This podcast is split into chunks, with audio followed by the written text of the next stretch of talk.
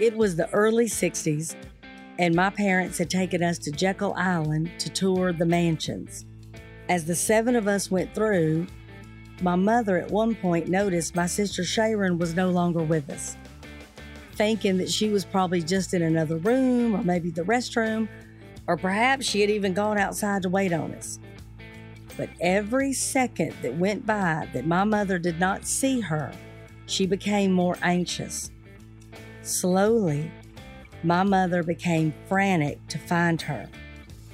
I remember vividly there was an elderly couple that saw my mom searching and said, Can we help you? And she said, I can't find my daughter. And they asked, What was she wearing? What did she look like? My mom gave a description. At that point, some of the tour guides got involved. The state patrol was called on the island. And then a young group of about four friends, we would have called them hippies, jumped in and also offered to spread out to look for her. My dad, with my other two older sisters, Sheila and Charlene, they walked back toward our car to see if she thought, hey, I'll just go there to meet up with them. Me and Shelly, being the babies, stayed with our mom at the last place she was known to be. Well, the state patrol found her sitting in a chair with the back of the chair facing the door. So if you looked in the room, you wouldn't see her. And Sharon had found a rare book in the library of that mansion and just lost track of time reading. But again, even as a little, little girl, what I remember is all of these people from different backgrounds at different stages of their life stopped everything they were doing to help it made me feel great that strangers who we had never seen before immediately jumped into action to look for my sister. And as my mother used to always say, love wins. Now, y'all know I like to start a case, especially a cold case investigation, where it ended. But in the missing persons case of Molly Miller and Colt Haynes, I don't have that. We don't know where it is. We don't have a crime scene. We don't have a place that was located where evidence was found, collected, and preserved.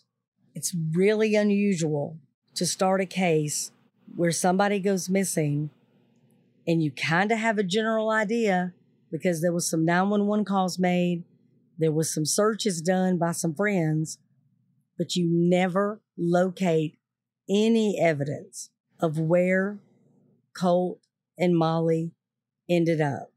Now, I'm just going to remind y'all that Molly Miller and Colt Haynes got into a car driven by their friend, Con Nipp, on July 7th, 2013, in Wilson, Oklahoma. After a police chase with speeds up to 120 miles an hour, the chase was called off. But law enforcement could see the dust from the trail the car was taking so they knew the direction that they went. They also knew the car. They also knew Con. So even though there was a chase, it wasn't like they didn't know where to go find him. The car was found wrecked, and Molly and Colt were never seen alive again. Our guest today is Paula Miller Fielder. She's Molly's cousin. For a decade, she's been searching fighting, praying to try to find Molly and Colt. Now, she and the family did something extraordinary. Seven and a half years after Molly went missing, they had her declared dead. I think it's one of those investigative moves that's genius.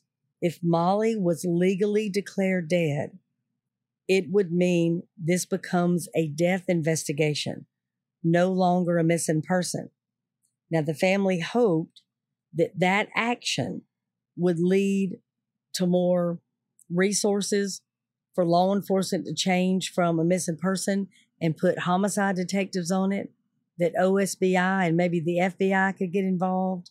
It was just a really smart maneuver, even though it was gut wrenching for them. Paula, I cannot thank you enough for joining us.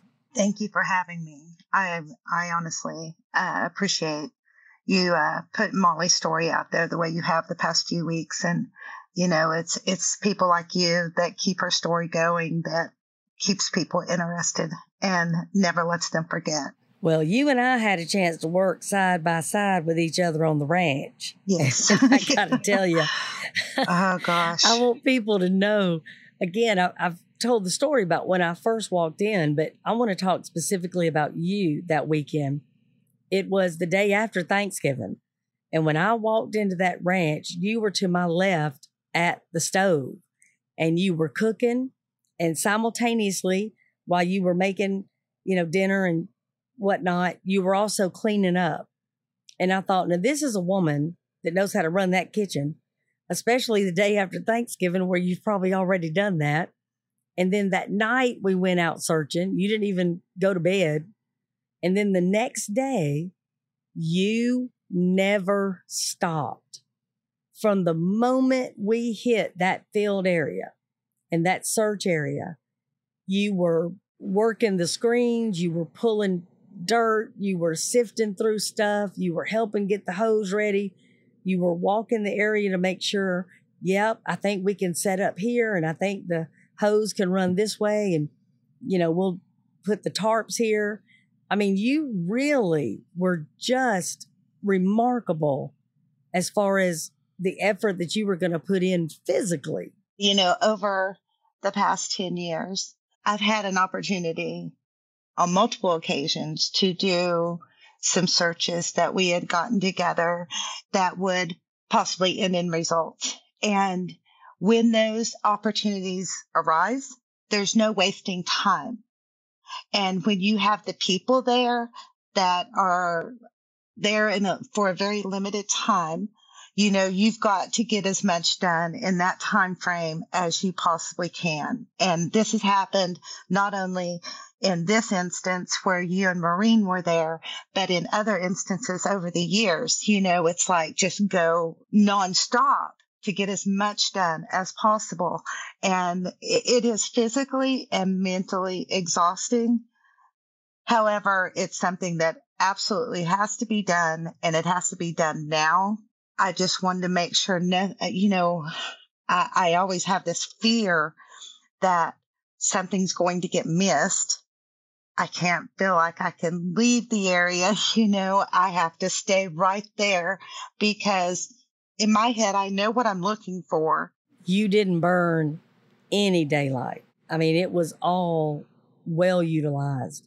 And again, it was it was something to me that I know this is gut wrenching. I know it's hard. I know Maureen and I even talked that at that scene, we wanted to find something. We wanted some answer to be given. But at the same time, it's like, man, I hope we don't find anything for her sake, but then I hope we do find something for her sake. It's an unusual balance of, you know, yes, we want to recover Molly and Colt, but at the same time, that's going to be a, a final answer. Either way, it was clear to me you were going to leave there with some sadness, either sad we didn't find anything or sad that we did. I want to give you answers. Maureen wanted to give you answers. Toby, Rob, Cindy. And again, we're not done. Early on, when me and my cousin Misty and my sister were searching, you know, at one time we had gone to a location that we had gotten a tip on. And what I saw in the ground, something that looked like shovel marks that were going into the ground. And so we had shovels, we had rakes with us. It was in August of 2013. It was so hot. We had not planned on being out there that long that day. We started digging and we got to a point where we thought we saw a skull. We all were on our knees digging with our hands at this point, and we just started crying. Every one of us saw the skull. In our minds, we were looking at a skull and the eye sockets, the nose, you know. So we took off back to the vehicle. We called Molly's uncle. We asked him to come We had no water. We asked him to bring us water out there. Um, he showed up. We wouldn't even walk back there with him. And he said it was not a skull. It was a rock. It was so, mm. I think we wanted so badly to find something to find her, you know, that, you know, we were starting to see things. Well, you remember when we were out together and ex FBI agent Maureen O'Connell was with us. She was on the FBI's evidence recovery team. Remember, we kept thinking we were finding fingers. Yeah. But it was bamboo. Yeah. So, yeah, your mind will play tricks on you, so to speak, when you're so laser focused on what you're looking for and then you think it presents itself. And you know, it's funny. My children went through a program at a state park here in Georgia called Mud and Go Seek. And what they taught them is if you're going to hide, use what is ever in the natural terrain. So, whatever mud is there, foliage, whatever, that's what you put all over your body. And then if you lay flat, you blend in. Mm-hmm. And what they did was they had the kids work for an hour or so, teaching them use like the mud from a cave, the bottom of a creek bed, and then the ground. And those three different tones will camouflage you beautifully. So they had the kids, once they got all camouflaged up with the natural terrain, they got, I don't know, 10 or 15 minutes to go hide. And then the parents, we were supposed to go try to find them. My son laid flat on a rock and I could not see him. I mean, it was wicked. So again, for us, how many different grays were there, greens were there, browns were there that were all mixed. And we kept pulling different things out the bamboo, rocks, leaves.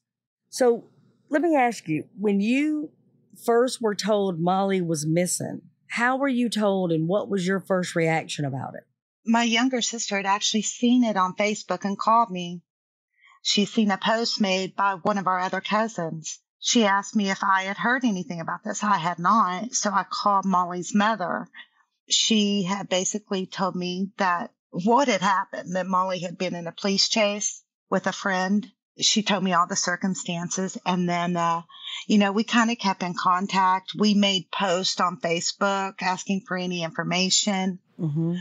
Almost two weeks to the day, the police chase was on a Saturday um, and about a week and a half, almost two weeks later, that Thursday, Molly's mother had contacted me. She was screaming into the phone and telling me, I need you here, Paula. They've done something to my baby. And I said, What do you mean they've done something to your baby? I said, How do you know? And she said, I just know. I need you here. Mm. And so that was on a Thursday, and I lived um, right at two hours away. I had never lived in the area, so it was all foreign to me.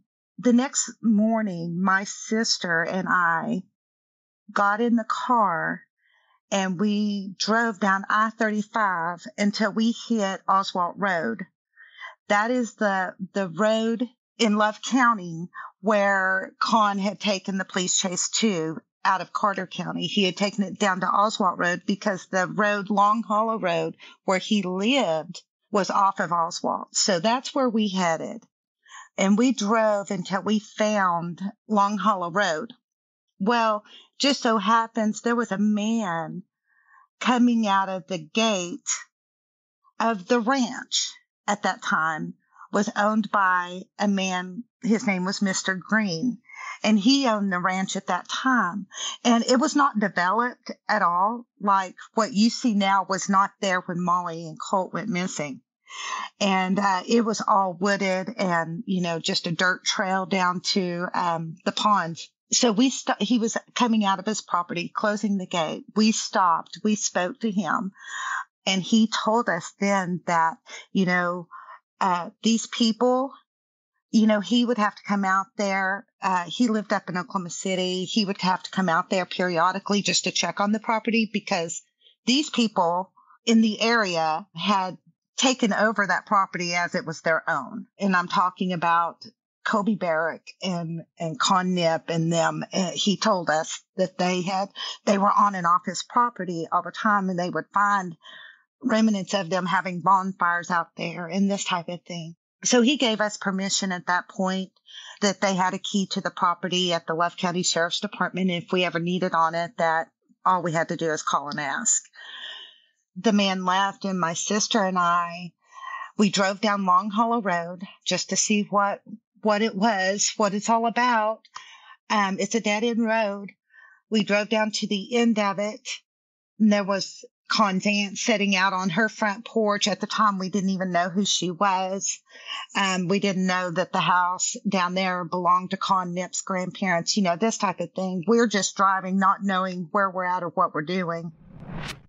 So, a lot of times when you work a cold case, people will say, oh, you know, law enforcement is corrupt.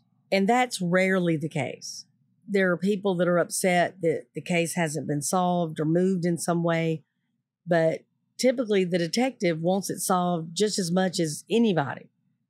But in this case, there is no question that there was corruption because the sheriff ended up getting arrested and prosecuted and convicted. So, talk about that a little bit that now you've got two people missing from Love County, and you've got a, a law enforcement official that doesn't know anything about it. And then you've got a sheriff that ultimately gets arrested and convicted so when did you first start to realize, or did you know from Jump Street that law enforcement was going to be a hurdle? I think we knew that it was going to be a problem um, as soon as he refused, the sheriff, Joe, refused to take the police report from Molly's mother that her daughter was missing in his county. Which is freaking baffling. The, it's freaking yes, baffling. He told the dispatcher who came out and talked to him when she got the call from Molly's mother. She came out to the vehicle and talked to him. And I've spoke to this dispatcher personally. This is what she said that when she went out there and told him I have Molly Miller's mother on the phone wanting to report her daughter missing. And he said, that's not my problem. That's Carter County's problem or Wilson's problem. I don't recall if it was Wilson or Carter. But anyway, um, he refused to take it. So she took it upon herself to make up flyers and hang them up in the sheriff's department. That deputy who had no knowledge of the missing people. Well, he knows Con. He knows his MO. So he knew exactly where to go. He went to a resident's house that lives out there, asked them if he could go out on their property and so she went with him and they drove out there on the backside of her property that's going toward the Nipps house. And they found the car Molly and Colt had been in on the adjacent property from her. It still was not on the Nipp property, but it was just uh, across the fence line from her property. They found the car. That was two weeks to the day that that police chase happened the car belonged to Nipp's girlfriend. Correct. And she reported it stolen that morning of the chase. yes, she did. So now I just want everybody to understand they want us to believe that the car was stolen and whoever stole it wrecked it and put it on the adjacent property of the owner. Okay. That's never going to happen. right? yeah. Yeah. That's ludicrous. Plus, law enforcement, they saw him they knew who was driving. I mean, so that was never going to work anyway. And she ended up getting prosecuted for making a false report, correct? She did, an insurance fraud. Okay, well, let's go back to that night. So they're missing, and there are some calls made. There's a call made to 911, and there's some calls made to friends. Take us through some of those calls. On Molly's phone records, there's 33 incoming and outgoing phone calls to one person and that's um, a guy by the name of DJ, and he was out. Uh, they he was a friend of Colt's. The belief is, well, not the belief. I think he has stated in a police report actually that he was speaking with Colt. So Colt was using Molly's phone to call nine or call DJ and DJ calling back on that same number. Um, and he actually went out um, looking for them. but he was actually in the wrong location. He was on Bear Hollow Road, not Long Hollow Road. Got it. Okay. Yeah. So he was out searching and, um, you know, was unable to locate them because obviously he was in the wrong place. So there is proof that someone spoke personally with Colt and knew an area to go search. So let me ask you this, Paula, was there ever a phone call where somebody spoke with Molly? That morning, um, I believe the call was 633 in, in the morning. She made a call to a friend asking for a ride and they were unable to go get her. And then so I may be wrong on the times, but at 9:33 a.m. she spoke to another friend of hers, the last person she spoke to, and asked him if he was was able to come and pick them up. She explained to him what happened and that they were lost in the woods. He was at work and was unable to leave work to go get them. And then at 9:39 a.m. was the last call Molly ever made from her phone. The rest of the calls at that point were all incoming calls. Colt's phone went dead at 9:56 a.m. Just minutes after Molly's phone went dead and no other calls were made from his phone either. Now see this is where, you know, I have this burning need to understand that they're calling friends saying we're lost in the woods, can y'all come get us? How did they know where to tell people to come get them? Well, I believe they knew that they had gone down Long Hollow Road. I, I think, you know, I don't know how much time Colt had spent out spent out there, but I had heard that Molly, uh, from Molly's friend, she had told me that her and Molly had been out there just a week or two prior to this happening. Um, so I think one of them knew the general vicinity where they were. Now Colt, he made, uh, was talking with a group of people that during the night and into the morning hours as well. Um, those four people actually went out there driving around, honking their horn, uh, trying to find them. Um, and Colt nor Molly, I suppose, were ever able, um, never heard the, the car, car horn and um, so those four people actually went to Con Nipp's house, and Con was home. Um, and they spoke to him. They actually had Colt on the line with them when they went to Con's house. And they asked Con where they were, and he told them that he didn't know where they were. They're just messing with you. Nothing's wrong. And Colt apparently heard this and told one of those, uh, one of them to let him talk to Con. And so he spoke to Con. Um, and uh, of course, it's a one sided story. So, or one sided conversation. So anyway, when Con handed the phone back to Rob, one of the people that was there, he told him, do you remember where we left the car? And what he means by that, just prior to this, him and another person had stolen a Mustang. And that Mustang they had ditched in the woods, just the same MO as this. And, um, so he told them, he told this Rob, he said, they're near there. Um, I know according to Rob's statement, that he asked Con, can we walk across the property? And he told him, no, you would have to go around. So they went back around um, to Pike Road and was going down Pike Road, and he was about to come over the fence or something. And now this is where things get a little sketchy for me because um, there's a couple of different stories as to did he go on over the fence and you know, and go out there and start looking and then hear four wheelers coming or, uh, or there's another story that Colt was very irate and screaming at him and he just got fed up and left. You know, they all left. So, um, but we have been able, or law enforcement has been able to determine by his, uh, phone records that he, him and the other people with him left the area just shortly after that after they had gone to Con's house. I got to say, I got a little tickled when you said, now this is where it gets a little sketchy. Okay, this is where it gets sketchy. This whole thing from the moment it occurred is sketchy to me. I, I mean, I've driven that road and I know I didn't grow up there. I know I didn't raise friends out there or anything, but the idea that somebody would be on those roads going 120 miles an hour is sketchy.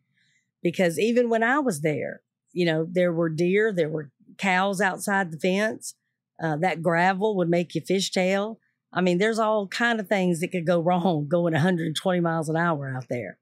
And, you know, the law enforcement having no idea that somebody's missing in their county, much less two young people. It's all over social media, but you don't know it.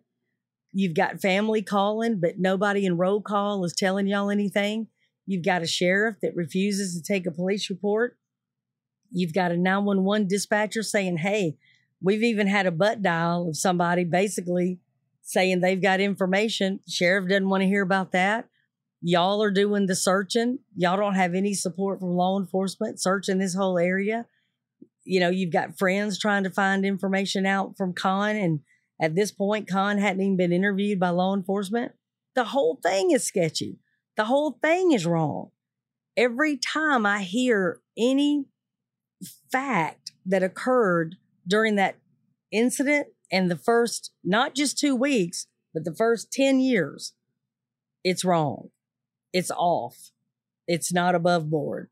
Over 10 years, I can't tell you about one organized search by law enforcement. There's not been one. There has been the U.S. Marshals have gone out and searched. But as far as OSBI or Wilson or Carter County, Love County, they have never organized a search. Any searches that were organized was done by this family. Well, I want to be very clear. Somebody else should have been out there with a badge that walked another hundred feet. Somebody else should have been out there with a badge and a helicopter and drones and dogs. That should have never fallen to y'all. Well, unfortunately, it did. It's as, a result of it, you know, uh, we're, we're 10 years into this. July the 8th is 10 years. And just the fact that you and I are sitting here talking after 10 years and everybody is still talking about Molly and Colt, you know, is incredible to me. And I am so grateful that we're able to, to continue this conversation. People are still looking for her. And as of November, after you guys were here and we were out there on the ranch searching, then we were notified that now the Bureau of Indian Affairs has taken this case. Molly is a Chickasaw native, and the Bureau of Indian Affairs has now taken her case. There's major movement going on in this case now, and it's a result of keeping people talking about it that has resulted in them being becoming involved. I know exactly what you mean, and I am thrilled to hear that because you may remember that was my number one suggestion We've got to get the Bureau of Indian Affairs involved, period. Right. Uh, and, and, and it should have been done a long time ago. And it's not for a lack of trying. You know, I, I've gone to the Chickasaw Nation myself, you know, and spoke to them. Um, it, it was a long time ago and you know but it you know one of their own is missing and i feel like something should have been done about this a lot sooner but now you know hindsight is 2020 it's all said and done. Now they're involved. They have all the fbi's uh, files. They have all of osbi's files. They don't have mine. I have a dropbox full but that's not you know i'm sure they've got everything that i've got except all the personal stuff that I've obtained on my own. Mac, I have in my attic, I have in, in brown paper bags because I was told when I collect evidence that I need to put it in brown paper bags because it don't obtain moisture and that kind of thing. Right. So I right. kept brown paper bags in my truck. And so when I found things, I collected it. And there is one search that I want to tell you about real quick. I was down there. We were going to do a search this particular weekend. Um, it was years later. And I had gotten word that OSBI had been down on Oswalt Road in a ravine based on a tip that they had received about a freezer in that ravine. Mm-hmm. So when I when we had already planned a search, so when I got there, I wanted to see this. Some friends and I, we drove out there. We found the freezer, and I don't know if I said Long Hollow Road, but I mean Oswalt Road. Um, until we found this freezer, it was a very, very, very deep ravine off a bridge, and so we went down in this ravine. We looked in the freezer. There was nothing in this freezer but I turned around and looked down and there was bones scattered on the ground. My cousin, my friend and I, we were like, I wonder if they saw this. I called the agent with the OSBI and I told him where I was. And he asked me, how do you know about that? And I said, well, it doesn't matter, but did you see all these bones on the ground here? And he was like, Is there a skull? And I said, No. And he said, Call me back when you find a skull. My Lord. I hung up from him. We started going through this piece by piece. In this pile, we also found a messenger bag with bones inside the messenger bag. We also found a Turner High School t shirt. That's where Con Nipp went to school nobody was ever interested in my bones that I collected. Um, now, when I got back to my friend's house, we laid every bone out and photographed every bone beside like money, like a quarter or a dollar or whatever. We've got it all photographed, but you know, and then put in bags. But the fact of the matter is Nobody was interested in these bones that were found inside a messenger bag, along with a t shirt that says Turner High School on it. I'm not saying that that's Molly and Colt, but given the circumstances, don't you think we should check? See, these are the things that we have had to deal with for 10 years. You know, it's like if you didn't find a skull, you know, we're not interested kind of thing. Do you still have the bones? Oh, I do. Yes. Well, I think we know what we're going to do. We need to get them identified as human or animal, and then we need to get some DNA and we need to find out. And that's something we can do with you very easily. There are private labs that will help us. I, one of my good friends is a forensic anthropologist. She can look at those bones and tell us in five seconds if they're animal or human. If they're human, then there's private labs that can extract that DNA and let's go to work. And then it's ancestral from there. Wow. So, phase one, let's get them identified.